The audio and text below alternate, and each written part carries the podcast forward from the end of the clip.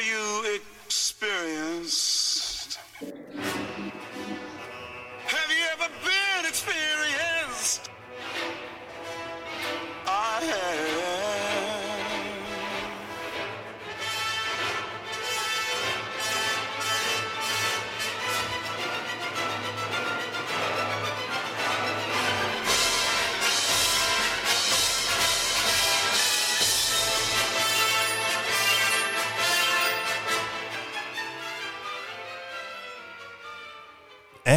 We're back with another episode of the Anarchist Experience, episode 344, aka year 7, week 41. Uh, coming at you this week. As always, I am your host, Mr. Richie Rich, along with. MC. And since this is your Clubhouse Club edition of the show, uh, join us there. The club is the Anarchist Experience, or you can at me and follow me at Riches for Rich, R I C H, the number four, R I C H. Uh, and I will hit the little button when I go live to give you the notification that we are indeed doing the show. Um, usually try to get started around 4 p.m. Eastern time. Um, yeah, that's that's works for me here. Um, we're also walking into a daylight savings time shift, so for UMC, a little bit different next week going forward for the for the time being. right on. That being said, what is going on with you this week, MC? Um, I watched some stuff about the Kyle Rittenhouse trial.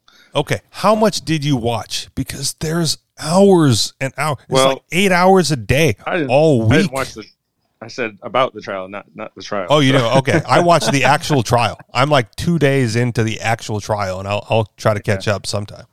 Yeah. So I I assumed that it wasn't going to be very interesting from the get go because there's so much evidence saying that it was self defense. So Okay, Um, so yeah, I was just like, you know, whatever.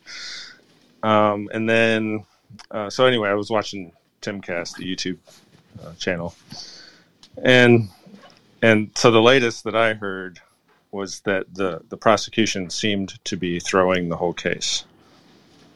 okay, So they brought in they brought in two people that were you know the prosecution brought these people up, and the pro- and these two people basically said, "Oh yeah, the guy that uh, Kyle shot threatened Kyle's life," okay, and then they tried to spin it in a different way, saying he was talking about somebody else, and and he was like, "No, no, that's not what I said." He said, "I said he he threatened to kill them, like right in front of you know." Five people, or actually kill all five people. He said, "He said if if I catch any of you alone, I will kill you."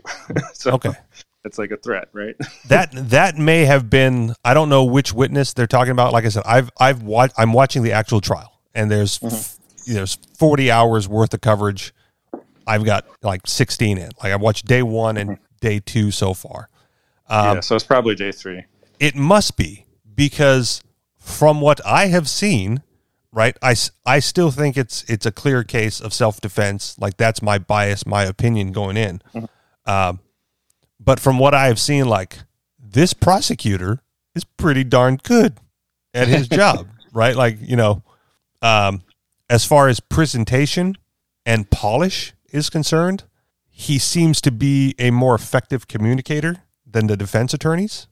Um, Right. And there's there's been a few like objections that he has raised.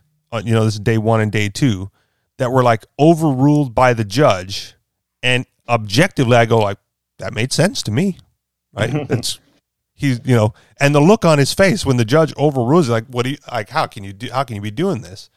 Um, and so I don't know if I don't know if they're throwing it, but it's it's one of those things to me where they can't. It's hard to throw the case because what they have to do is get the facts out there and then spin the facts to meet their narrative, right? That sounds about uh, what the media does. Understood. So they're, you know, um, they, they were the, one of the one of the like hard hitting um, question lines of questioning was uh, with uh, Richie McGinnis, right?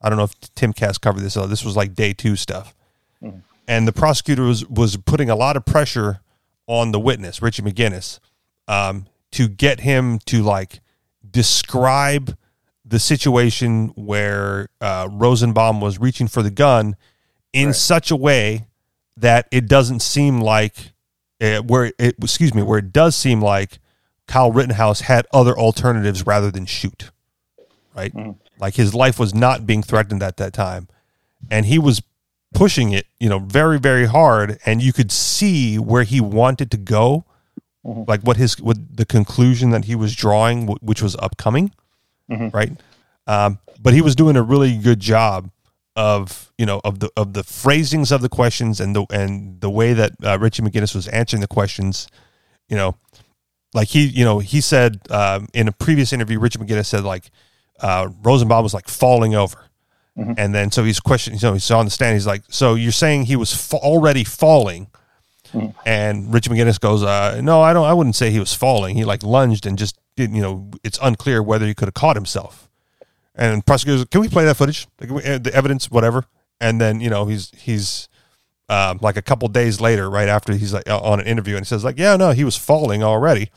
And the prosecutor's like, so which one is it, right? Like, which one do we believe? If you if you said two days after the event he was falling, and now you're saying he wasn't falling, right? Which one? Which one? Which one is is more credible?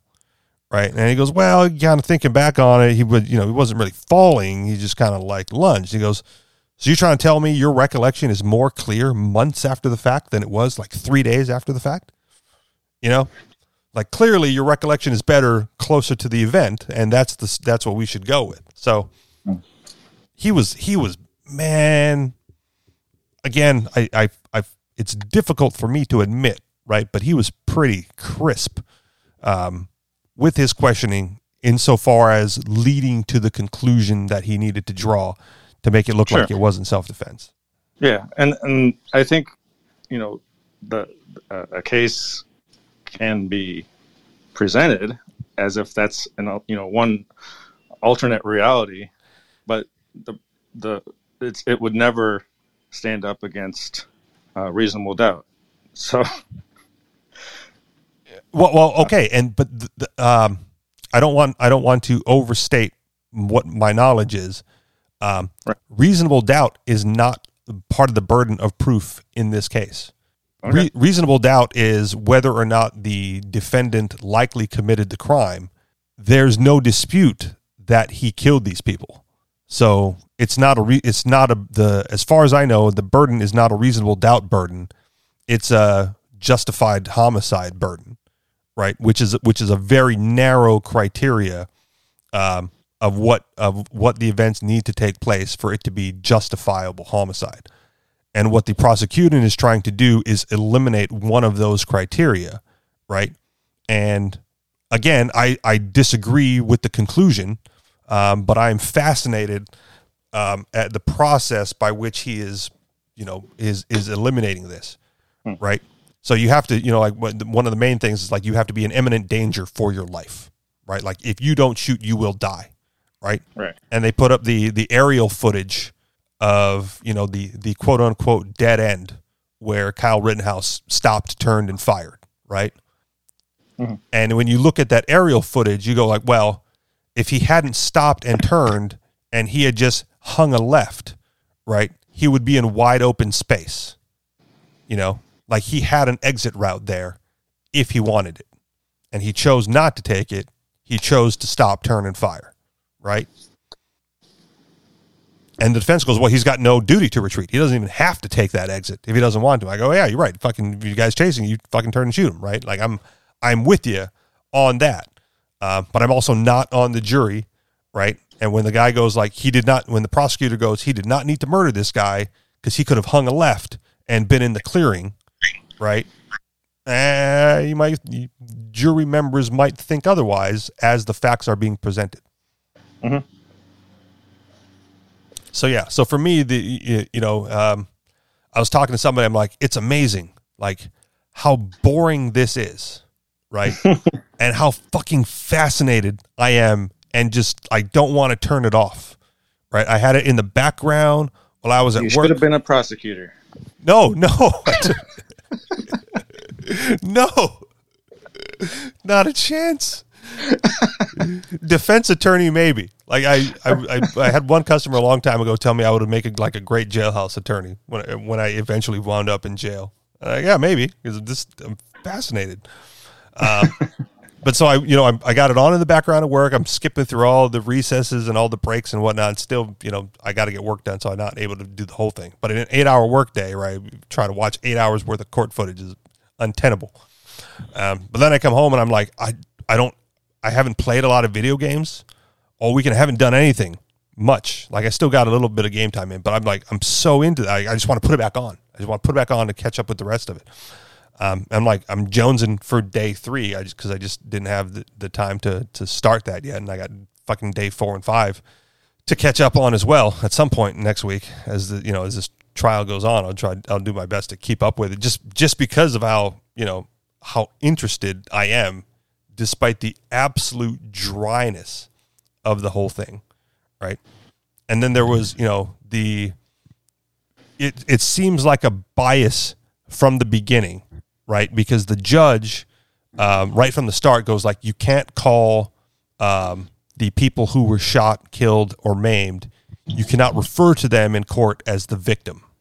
Right. Right. They they they're rioters. They're looters. You know. They're they're protesters, but they are not victims. Right. Like that's off the table uh, in the court. And the other thing that's apparently off the table from, from uh, some of the decisions that were made is like you cannot refer to to the people that Kyle were with um, as like militia, like they were not the militia. So, so you've got these, you know, normal terminology. Like what the, the guy got shot. How is he not the victim? How is he not a shooting victim?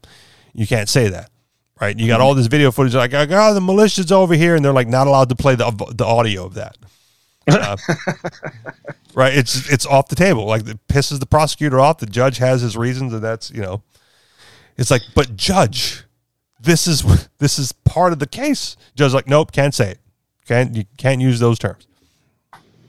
You got the one jury guy who like got kicked off for making a joke um, about the prior shooting. So you know, and one of the things that you know, the the judge is clear about in a lot of the decisions that he's making is he's like this is you know there there has to be confidence in the decision right?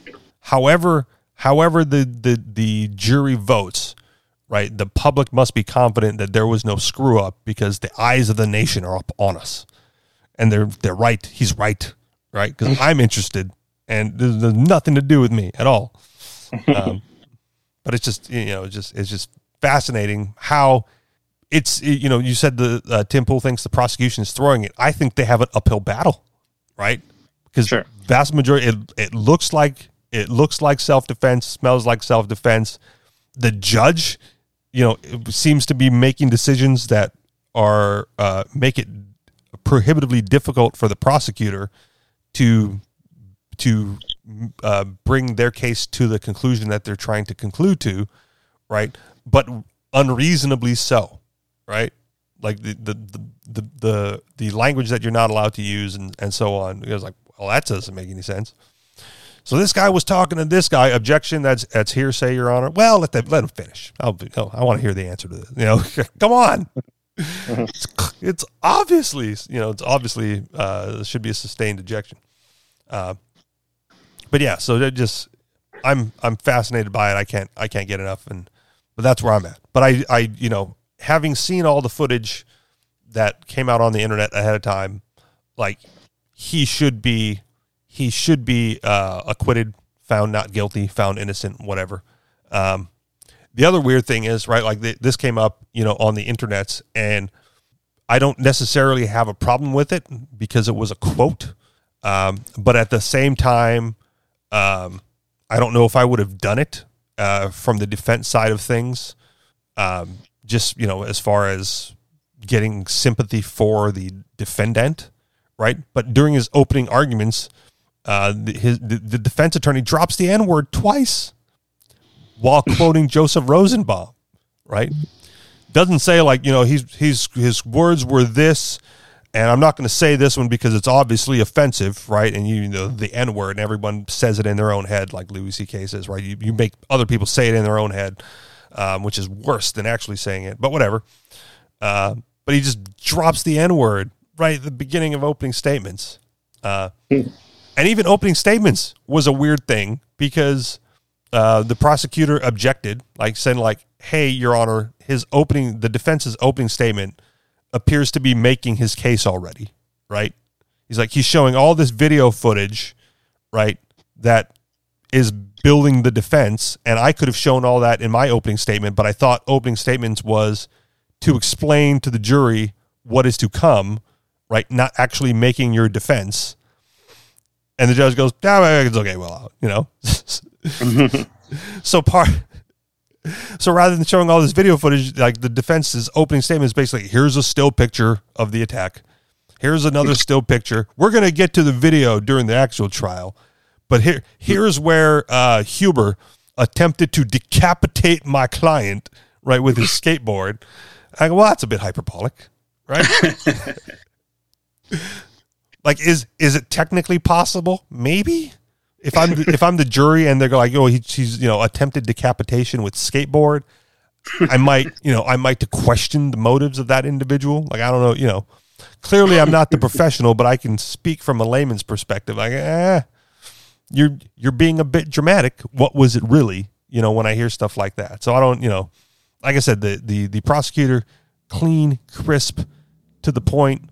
Uh, the defense attorney, it, it could be just the nature of what you have to do as the defense attorney, um, but seem to be not as not as crisp as the the the uh, the prosecutor in this case. Like he's got you know he's he's I don't know how to put it. He just not as polished. That's a good word. Not as polished as the prosecutor. Like the sure. prosecutor, well polished, right? Everything lined up, got the ducks in a row, knows where to put the you know, like roll it back ten seconds, okay, good. Pause, pause it right there, right, right there, right there, right there. That's what I want to see. You know, he just he's on point. Um, at least for the first few days, first two days. So I, you know, I I haven't seen the Tim Pool um, show that you have. I I think you're probably your analysis is probably a little bit more um, neutral or unbiased, and uh, and Tim Pool is just seeing what he wanted to see, and he's also hyping it up because he's like, well, Tim originally thought that Kyle was going to go to prison, and now he's like, no, he's gonna he's gonna get away with it, or not. He didn't use those words. He said okay. he's, he's, gonna he's gonna walk. He's gonna walk, and and he's he's making a, like a really big uh, uh, exaggeration about it, right? So, okay. I like um, to think I'm then, fair and neutral. Yes. And then he also was bringing up the idea that well, if Kyle, you know, the first couple days or something, he was bringing up the idea. Well, if there's a, if Kyle walks, and there's going to be riots. That's right? possible. And that's, and that's that's something that the media would also say because well, it gets media attention when you say there's going to be riots if he walks, yeah. and that makes riots happen. so yeah, it really sucks because you know he's falling into the same trap as mainstream media because he's a media person now. You know, yep. it's like he's not just a normal person. And uh, so, anyway, I, I just don't like that kind of language. Um, you should kind of like if you don't want a riot to happen, um, then you shouldn't hype that up, that, that idea up, you know. And yep. so, yeah. And I like I said, I I I try to be neutral when observing these things, right? Um, because that's the the fairest way to do it, right? Like I I know what my personal bias is. I th- I you know I have prejudged he is not guilty. Um, yeah. From from the video footage that I've seen um, so far, right? Uh, apparently, the, the, FBI found some footage. Like that was another big conspiracy thing. The FBI found footage. Right. What right. previously lost is now being shown in court. Finally, where did this come from? They found it. Uh, you know, so yeah. So I, I I know what my prejudice is, um, and you know, as far as the riots are concerned, they could very well riot because in the media, right, the, the media has already dubbed him to be a guilty white nationalist militia member, right, hell bent on shooting people at a peaceful protest, right? Like that's right. that's the way the left has spun it. Um, right. There were even complaints like, "There's only one minority on the jury," right? like, well, how can this be fair? And well, well, he's he's a, he's a white defendant with three white you know victims. Um, during during a uh, a you know a protest, but like where there wasn't a black dude involved, right? Right. So like white judge, white prosecutor, white defendant, all you know, mostly white jury. Like, how can he possibly? How can this possibly be fair? It's like, well, because the I three guys he honestly- shot were white. I wouldn't. I honestly wouldn't care if, if every single member of, of the jury was black. Well, it shouldn't matter, right? Yeah, because he's innocent. there's, there's no way a, any jury Yeah. that sees all the evidence uh, is going to be like, "Oh yeah, he's he's a murderer." Like, Yeah. Well, so ridiculous. presumably though right and there's there's historical context for the reverse that if you had an all black jury and he had shot a black guy right that Yeah, there maybe. might be concern of bias Sure. and we know that's possible because when a black dude doesn't kill a white guy and faces an all white jury they find him guilty anyway just for being a black guy Yeah. Right. No, I I, I, I see the I see the reverse happening. Uh, a lot it's it, yeah, a lot more. there's a lot of historical context for the reverse Yeah.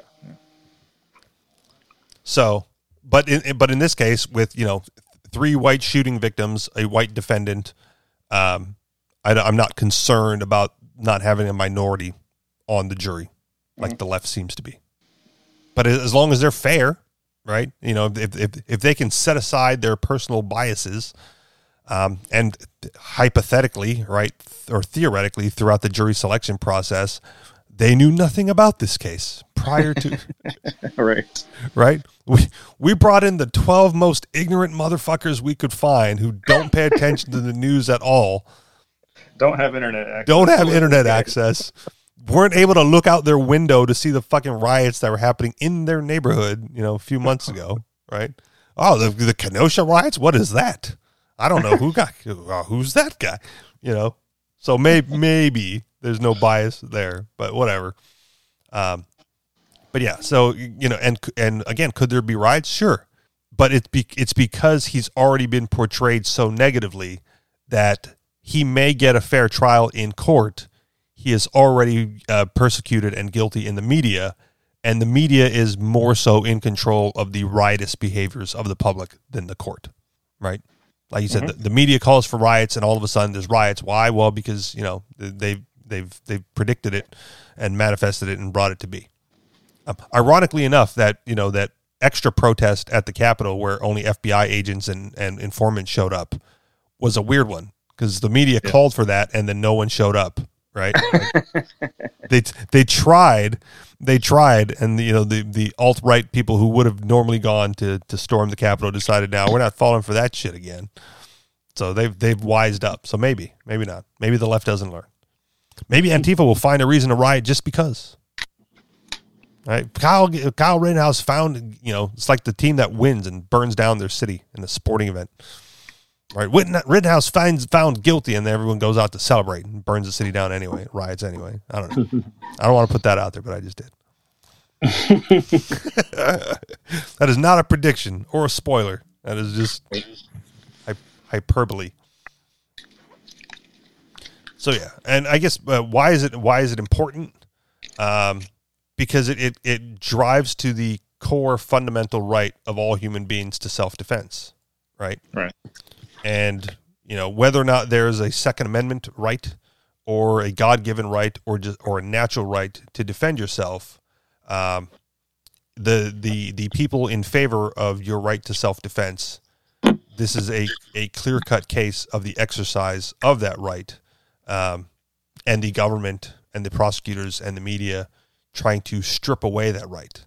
So, what happens here may carry forward. Um, and they're saying like, well, if he if if he's found innocent, right, or not guilty or whatever, then it's gonna it's gonna embolden other people uh, to to protect themselves. I go, good, like that's the fucking idea, right?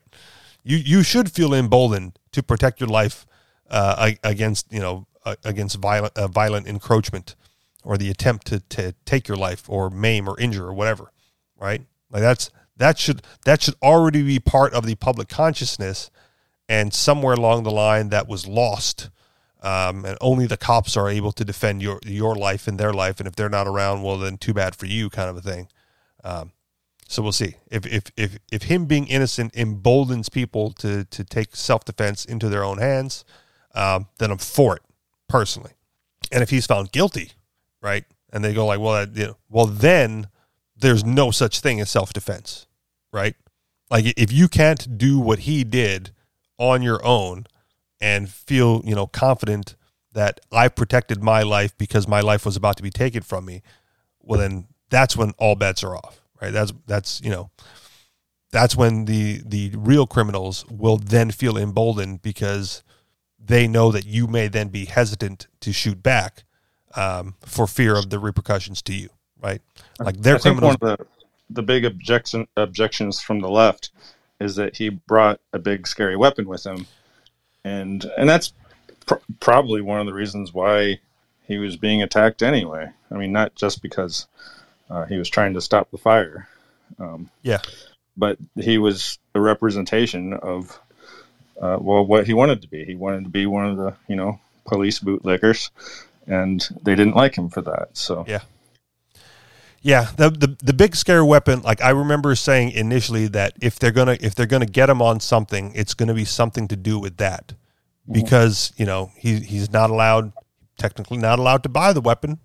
Um, I don't know, but I don't remember what the carry thing. I think he was allowed to carry it, um, but one of the, the one of the first people on the witness stand was like the the friend that bought him the rifle, right? And the friend is being prosecuted uh, with two felony accounts for that for for buying Kyle the rifle.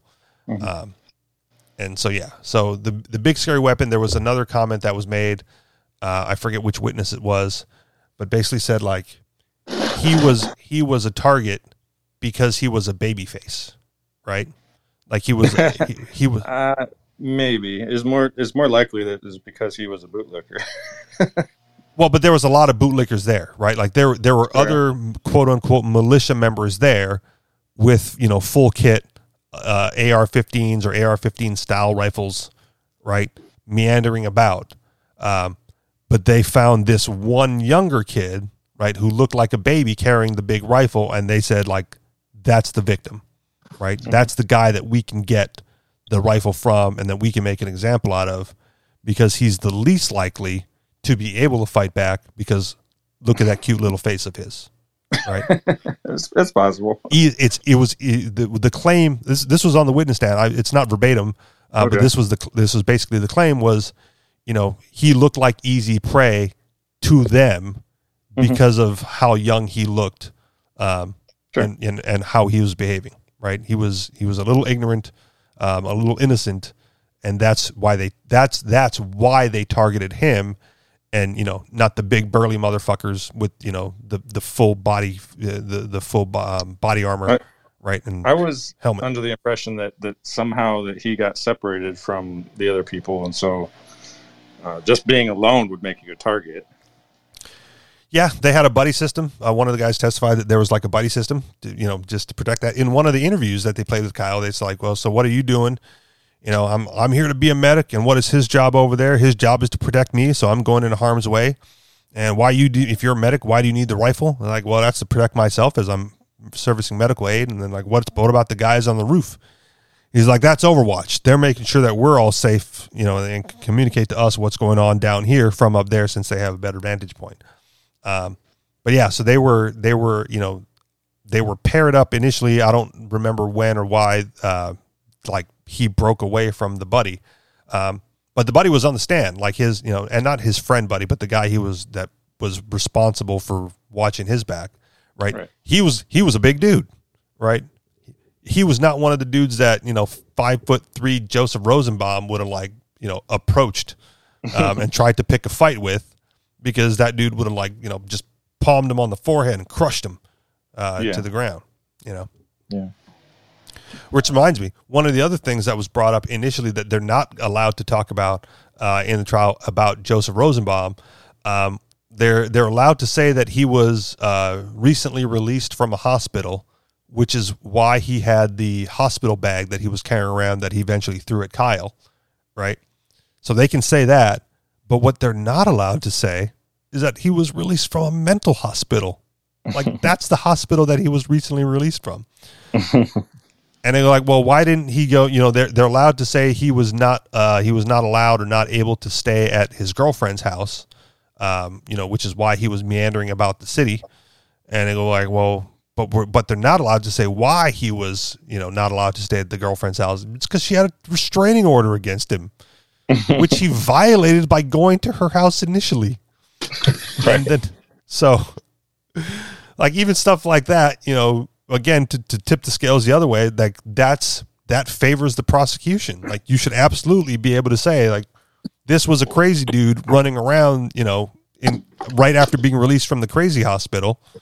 Um, and because of that is more likely to do stupid things like approach a guy with an AR-15 and then continue to, to attempt to grab it as it's being raised in his direction as a deterrent right? Like dude i got a gun. Don't make me don't make me shoot you. And he goes like i don't give a fuck. I'm gonna try to grab this thing right? Like and again that, there's no audio of him saying that. That's just my interpretation of how things could have gone down in the heat of that moment. Sure. you know, and then boom, you get shot, and like, oh, okay, sounds like you had it coming, right? Seems to me, with everything else, you know, he was instigating shit, and like we said before, you know, don't if you don't want none, don't start none, um, and he was starting it everywhere, and finally Right. got some, and so, you know, gu- guilty, not guilty. I'm staying self. I'm sticking with self defense, and also he deserved it, right? Right. like I, I've I've shared this before. You know, one of the, one of the things that um, uh, uh, several years ago I was like punched in the face, and I wasn't going to do anything about it until again peer pressure from coworkers and friends going like, "Hey, you might as well just you know call the cops."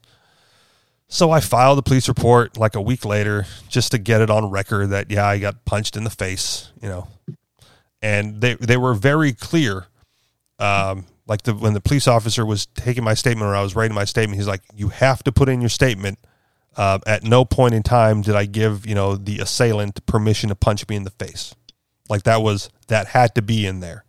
Um, I, what I mean, you laugh, but it goes like, well, okay, so like dueling's really fine because if you just if you did you give, give someone permission, then the cops aren't going to care. Um, but you can't run around, right? A protest or a riot, telling people to shoot you, and then be mad about it that you got shot, right? Because you absolutely granted permission at some point, whether it was directly at Kyle Rittenhouse or anybody else. You know, if you, say shoot me and then you get shot, right? You had that one coming, in my opinion, right? what, whatever the law says, I don't really care. You know, like go ahead, punch me in the face, and then you get punched in the face. You kind of had that coming. Right? There's a video of a cop telling a guy to do that. Like, go ahead, just like slap me in the face. The guy's like, I don't want to slap you in the face because you're gonna you're gonna hurt me. You're gonna arrest me. I'm like, the cop's like, I'm not gonna do anything. You just go ahead and slap me in the face. And so the guy does like a, just a weak wimpy ass like boop smack in the face, and the cop like buries him, and you know t- t- takes him down harshly and arrests him and whatever. The guy's like, you just you told me to, and you said you weren't going to do this, and you're not allowed to assault an officer. You know, so poor guy. But if you, if you can, if you tell someone to smack you in the face and they do, you can't be fucking mad about it. Yeah. All right. That's it. That's day one and two. So well, after I watch day three, four, and five, and however many more days, I'm sure there'll be more updates. And maybe, maybe, maybe after day three or four, uh, maybe I'll come around to Tim Pool's position uh, that the prosecutor prosecutor's throwing the case. But from day one and two, it didn't look like he was throwing it. It looked like he was frustrated that he wasn't able to elicit the conclusions based on his line of questioning that he would like to, and that the um, the judge seemed to be playing favorites a little bit, uh, in my opinion, that prevented him from from doing his job as the prosecutor. But Mhm. you know, good for Kyle. Not going to complain. Just if I, if I try to look at it objectively, as you said, um, with a little more neutrality, that's that may be where I came down on that. Cool. Anything else going What on? What else is going on? All right, let's do it. Headlines. Uh, I guess a lot of cop cop stuff. A cops mistake innocent pregnant woman for criminal, kidnap her, and force her to give birth in shackles. Uh, German insurance companies demand perilous playgrounds so that kids can learn about risk. Uh, headline Uh, the challenging art of persuasion headline: An Oregon city is limiting how often a church can feed the homeless. There's a typo in that. How an Oregon living how often a church oh how often a church feeds the homeless. Uh, headline: Stop the steal. S T E E L. Biden is replacing Trump's tariffs with import quotas. And finally, headline: Dad calls 911 to report being stabs stabbed. Cops show up and kill him and treat the assailant like the victim. Any of those jump out at you? Uh, no, All right. go ahead. Whatever is your favorite. Uh, well, I, I think my actual favorite was the challenging art of persuasion because this is one of those like it doesn't have to be, um, doesn't have to be a current event type of thing, just some general information. Uh, this is from the Libertarian Institute uh, from a few days ago. Uh, the challenging art of persuasion. Anyone who hopes for a peaceful, pro liberty, intellectual revolution is interested in the art of persuasion. But is it a practical art? Can enough people be persuaded to abandon long held anti liberty views for something quite different? I'm assuming here that one wishes to persuade people of positions that one really thinks to be right and true. Demagogues may try to sell propositions they don't actually hold, but let's leave them out of the story. Of course, even wrong and bad people can believe what they say and seek to persuade others of those views. But I'm thinking only of the good faith efforts of people of intellectual integrity to persuade others to their side. That persuading people of the truth can be difficult is captured by uh, popular cliches. For example, someone said, It's easier to fool people than convince them that they have been fooled. Uh, that's often attributed to Mark Twain. But Snopes says that the evidence is lacking. This sort of thing is so off is so often the case. Snopes says that Twain did write in his autobiography how easy it is to make people believe a lie and how hard it is to undo that work again. That's pretty close. Then there's this one and its variations. A lie can travel halfway around the world before the truth can get its boots on. That also is commonly attributed to Twain, but we are told we have reason to doubt it. Jonathan Swift, Thomas Franklin, and others, however, referred to the respective speeds of truth and falsehoods. I guess Abraham Lincoln was right when he said you can't believe everything you read on the internet. Another saying goes something like this uh, It isn't what we don't know that hurts, it's what we know that isn't so. Nope. Again, not Twain, as far as we know, but he and others come, come, came close. It's been attributed to probably a dozen authors. My point isn't about who did or didn't say these things, of course. It's that observers have long understood that dissuading people from erroneous beliefs is no easy task. I've tried long enough. It can be like swimming upstream, which is understandable as well as frustrating. Many thinkers have written about the various biases we all have with other impediments to clear thinking, such as the common logical fallacies. Steven Pinker's Rationality would be the latest book in this genre. Bryan Caplan's The Myth of the Rational Voter also gets into this regarding people's solid uh, biases against international trade and immigration. It seems to me that the big reason for these, this difficulty in getting others to understand one's contrary position, much less embrace it, is the simple pref- preference for the familiar so that so many hold. Whether this has something to do with our descent from people who lived and trusted only small and somewhat isolated groups, I do not know. But I'm sure that an evolutionary explanation is necessary. The appeal of the familiar, the safe, seems obvious enough. As we grow, we de- develop a worldview and it becomes the default position. It's what we know or know, quote unquote, it's home. Asking that we abandon it for something else is a big deal. It's such a big deal that it's not merely a matter of examining the evidence. One would have to be convinced that examining the evidence is worthwhile. That in itself is a big barrier to surmount. I think many people commonly assume that if a newly encountered idea were true, they would have heard about it before. They haven't heard it, therefore, something must be wrong with it. The inclination to doubt the new can readily find sub- subjectively satisfying supporting grounds. The advocate of the news must have cherry picked the data or left out conflicting theoretical considerations and so on. Confirmation and other biases can be powerful if one is not vigilant.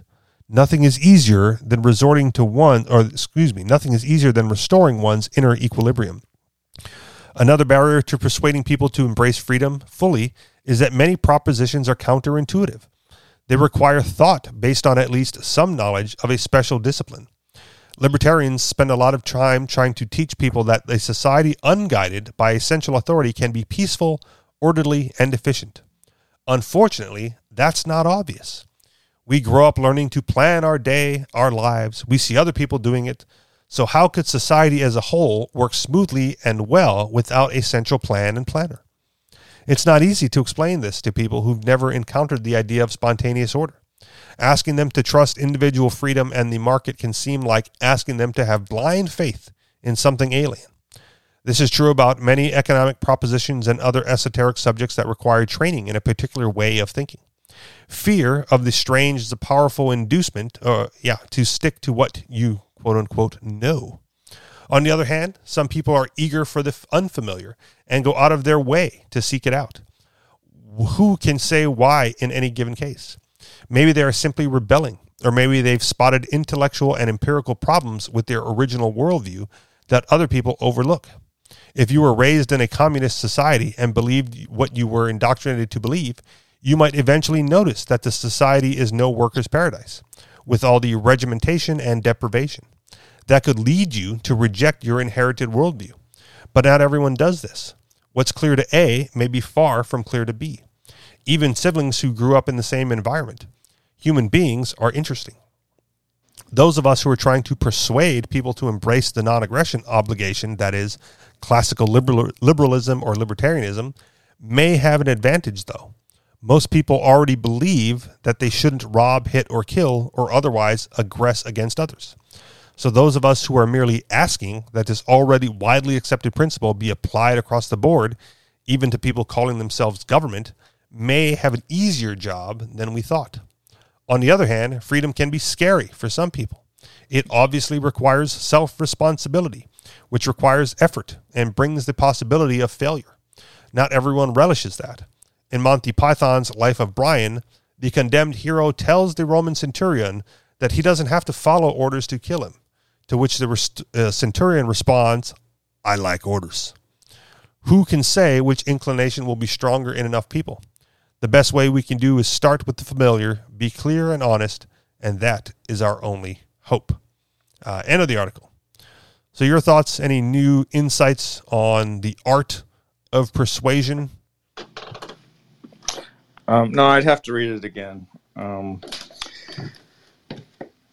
yeah, it's it's it's such a weird thing. Well, talking about people not being able to accept new new ideas because well they haven't heard it before, so you must be wrong.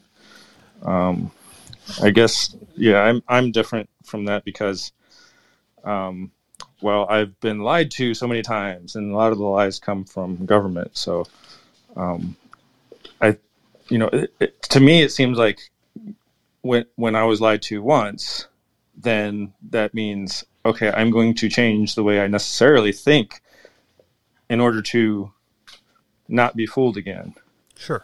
Um, and a lot of people have a resistance to that.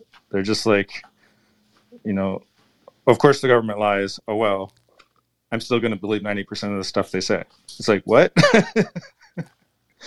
right. Well, in in this case, maybe uh, since since you have uh, more of a financial background, there's like there's a theory in like stock trading that you're basically too late. Like by the time you get the information, right, the the aggregate information has already decided and you're not going to see any benefit in the stock price, right? Like, oh my God, I got this hot tip, but everyone else already did, right? Mm-hmm. And so by the time you put in your money to, to take advantage of that, it's too late and you're not going to get it. And you can believe sure. that. Um, on the other side of things, right, you can go like, well, I've got this hot tip, right? and everyone else knows that there's not going to be any advantage to it, so they don't take advantage of it, and so you can get in first, right, and then make money off that hot tip. So mm. I think it's a natural um, skepticism when people hear new information, right? Like you you can process it objectively um, and and critically, right? But it it always it always goes up against like, well, I can't be the first person to have thought of this, right? Why was it rejected before? You know what I mean? Sure. and then you have to figure out then you have to see like you know th- this is such a brilliant idea right like any you know check the patent office i got i got this brilliant idea for a patent uh, and you go to the patent office and go like oh yeah this was invented like in you know the, the, the 80s or whatever i don't know. Um, because someone else has already thought of it. Like every every good idea know we stand on the shoulders of giants. Every good idea has already been thought uh, thought of by somebody else. And who knows right? Does that but does that mean nothing new can ever come about? No. You can absolutely be first uh, at something, but when you hear it for the first time, I think it, it's natural to be skeptical of the information because you have to think it through, right? Like, um, for, for example, again, um, in the middle of the uh, the COVID vaccine trials, right? Like I was I was on Free Talk Live and we were having a discussion about you know like the free market in vaccines um, and the elimination of uh, intellectual property when it comes to you know vaccinations and this sort of like medical thing. Um, and I took the counterpoint and made the claim that well we wouldn't have advancements in vaccine technology without intellectual property and patents on the vaccine, right? Because once once you know the Pfizer vaccine hit the market, right, we needed to make so many vaccines for so many people um, that Moderna and Johnson and Johnson and whomever, right, wouldn't have continued their research, right? They would have simply gone with what was uh, now the standard and made enough of that to fill the market, right? Like Pfizer's not going to Pfizer's not going to be able to produce enough for everybody. Good thing we have these other two manufacturers that can manufacture this one and go forward, right? And I know that there's a counterpoint to that argument, right? I could probably formulate the counterpoint to that argument, um, you know, and say and and and and refute it myself. But upon hearing it the first time, right, like one of the other co-hosts was like, "Huh, I never considered patents like that. I know that it's wrong. I just I need to think about it more to figure out why." And I went, "Yeah, I know it's wrong too, but it's it's it's the counterpoint out there, and take as long as you want to think about it. Like I'm not, you know, I'm not in a rush to have this discussion, um, but it's an argument, right? And it sounds right when you first hear it, and then you got to process it and critically think about it to find out where where I erred um, in my thought process that led me to that conclusion, and then work back from there. And a lot of people aren't willing to do that, right? They go like, "Well, it sounds right, but someone probably would have thought of that, so I'm just going to dismiss it outright." And that's where we that's how we end up where we are right now in this case. Well, I Does think make the vaccine, the, the the COVID vaccine, isn't even a vaccine. It's just mRNA tech. Yeah, understood. And I mean, I, I, I, I use that not to get into an argument over that. I will concede all those points to you. Um, but if, if- for my example, it's it's as good a, it's as good a word as any. Um, to to to Sure. make the That's what everybody refers to it as. Yeah. right. So I don't care. Like I'm not. I don't. You can call it whatever you want. It is what it is. That's the wonderful thing about labels, right? You know, it, a thing is what that thing is, and it doesn't matter what you call it. And many things, there there are many individual things that have multiple labels for the same thing, and we know that because we have so many languages that have a different word for rock, right? Like, oh, what is that thing? It's a rock, and they call it something else, but we all know what we're referring to, and that's how we translate it. We go like, well, he calls it this, and she calls it that, and they call it this, and we call it a rock. So whatever words, sounds are coming out of their mouth means the same thing, and we'll just translate it that way. Um, and it's my example for that as well. So like, I don't care. I don't care what you call it. We all know what you're talking about. All right. What else is new? Uh, let's see here. Give me a second. Um, let's d- let's do this one because this one I think is short and fun, um, and it's a weird it's a weird use of government uh, privilege. German insurance companies demand perilous playgrounds so that kids can learn about risk. This is a fantastic prog- This is fantastic progress in understanding childhood as the right time for children to learn, to recognize, and mitigate risks. German, Germany is adding greater risk to its playgrounds. Some of its climbing structures are now three stories high. And who is requesting this? Insurance companies. They want kids to grow up, quote unquote risk competent. Ironically, safety culture is stunting kids' risk assessing abilities in their estimation. This is fantastic progress in understanding childhood as the right time for children to learn to recognize and mitigate risk, says Gever Tulley. Tulley should know. He's founder of the San Francisco Brightworks School, author of 50 Dangerous Things You Should Let Your Children Do. The idea for letting kids develop some basic climbing competency has grown in popularity in Germany.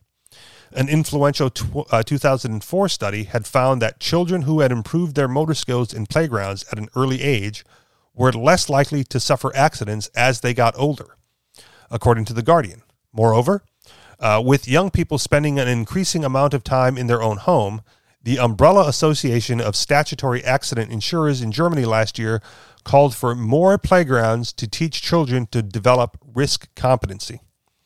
That's music to an actuary's ears and also to some parents. My friend Siobhan uh, is a New York native who moved to Germany. A few years ago, when her daughter was in elementary school, she says the school replaced the standard playground equipment with four long, thick trees with their branches removed, all interconnected with ropes and wobbly bridges made of rubber.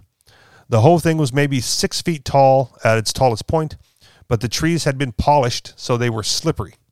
Sure enough, says Siobhan, uh, the very first week they were installed, a girl fell off and broke her arm. As an American, I nervously anticipated the outrage that would surely follow. My heart was in my throat as I eavesdropped on the other parents' pickup the following day. What did I hear? Children need to learn their limitations? There were no lawsuits or, or calls to tear down the equipment? Even international safety standards organizations, so often the fun police, when it comes to playgrounds are coming around to the more balanced pro risk view, says Tim Gill, author of Urban Playgrounds How Child Friendly Planning and Design Can Save Cities.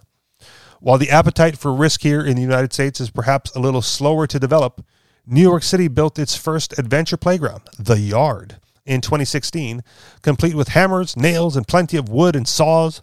It stands by its credo no parents allowed. And as a denizen of play conferences, I can attest that many play scholars are eager for more exciting playgrounds. Unfortunately, that runs smack into our culture's habit of underestimating kids, overestimating danger, and hiring trial lawyers. In 2019, a family that had sued the Howell Township, New Jersey school district when their daughter fell off the slide and broke her arm won a settlement of $170,000. Their lawyer had argued that the slide's slope was too steep as it was at a 35 degree angle rather than 30. Perhaps out of the fear of just that kind of thing, one school district, Richland, Washington, just plain got rid of its swings, arguing that swings have been determined to be the most unsafe of all playground equipment. That's only because of all the merry-go-rounds and seesaws and monkey bars have already been uprooted. Thus, does American children remain, for the most part, a mulch chip, no slip, primary colored plastic safe space or as German insurance execs might put it, a risk ignorance breeding ground. Uh, so, your thoughts on this, MC? Uh, should children be, uh, be allowed to take more risks? Um, and, you know, I guess the demand of perilous playgrounds. I don't know if that's trying to force anyone to do anything. I might hold some objections there. yeah, awesome article. Um, yeah, this I throw this in the bucket of things that should be obvious. Um, but it's the same in the same vein as like you know kids should play in dirt to uh, increase their immune system. Um, um, yeah, or be exposed to cold. You know, it's like, yeah.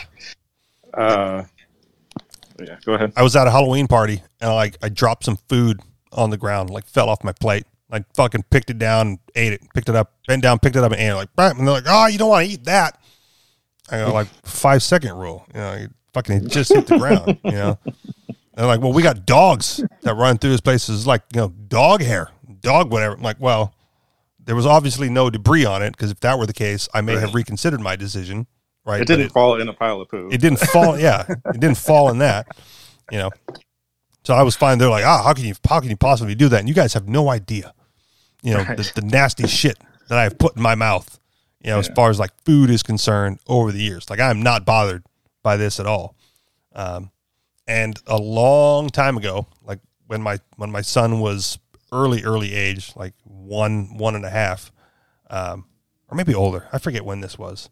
Um, no, yeah, when he was like one one and a half, he was he would climb on everything in our little studio room at my mom's house, right? And I would like monitor the situation, but not quite deter him from doing it, right? Like when he, uh, you know, he would climb onto the dresser, and then climb onto the t- onto the TV, and then try to make his way over the TV. And at that point, like, well, I don't really know what's back there, and you know, well, I didn't pull him out, but I like I held him in place until he like wiggled back out, right? Um, excuse me. And at some point, you know, when he was like, you know, a little bit older, he came to visit or whatever, and he was like, you know, climbing trees. I think we're at the beach, and he was climbing one of those angled palm trees at the beach. Yeah, how high can you go, right? and I think a lot of times, I guess, I don't know. Oh, man, how do I want to phrase this? He might have been pushing against me to see how much he could get away with with me around. Um, and the answer was as much as you want, right? Like climb as high as you want. If you fall, I'll drive you to the hospital, you know, but it's, it's your arm that's going to break. Um, so yeah, so I let him, you know, I let him do a lot of stuff that he shouldn't, you know, I think, I think my mom put him up to it once. It's somewhere around, you know, I forget what age. Um, he was like, you know, can I, can I do it? Can I have a shot of whiskey? I'm like, you can do whatever you want. Right. Like I'm not, I'm not the one that's going to be drunk after you do that shot. And I don't really care. uh, but he backed out of that one. Um, and then changed his mind. Like all of a sudden he didn't want to do it. I'm like, oh really? Like you talk a lot of game for someone who's not really going to follow through with what we're talking about here. Know, so I, I will razz, I will razz people for that. Like if you, if you, if you say you're going to do something or you say you want to do something and then I go like, fucking do it. And then you back out. Eh, I don't know. Uh, so yeah, so it, it should be obvious. It should be obvious for adults too, right? Like if you learn it early enough, if you learn it early on enough, you know, then that might change your behavior as an adult. I mean, if we tie this back into like, you know, the, the COVID vaccines and all this other stuff, right? Uh, maybe you wouldn't be so scared about life right now if you took more risks as a child and learned to survive shit, right?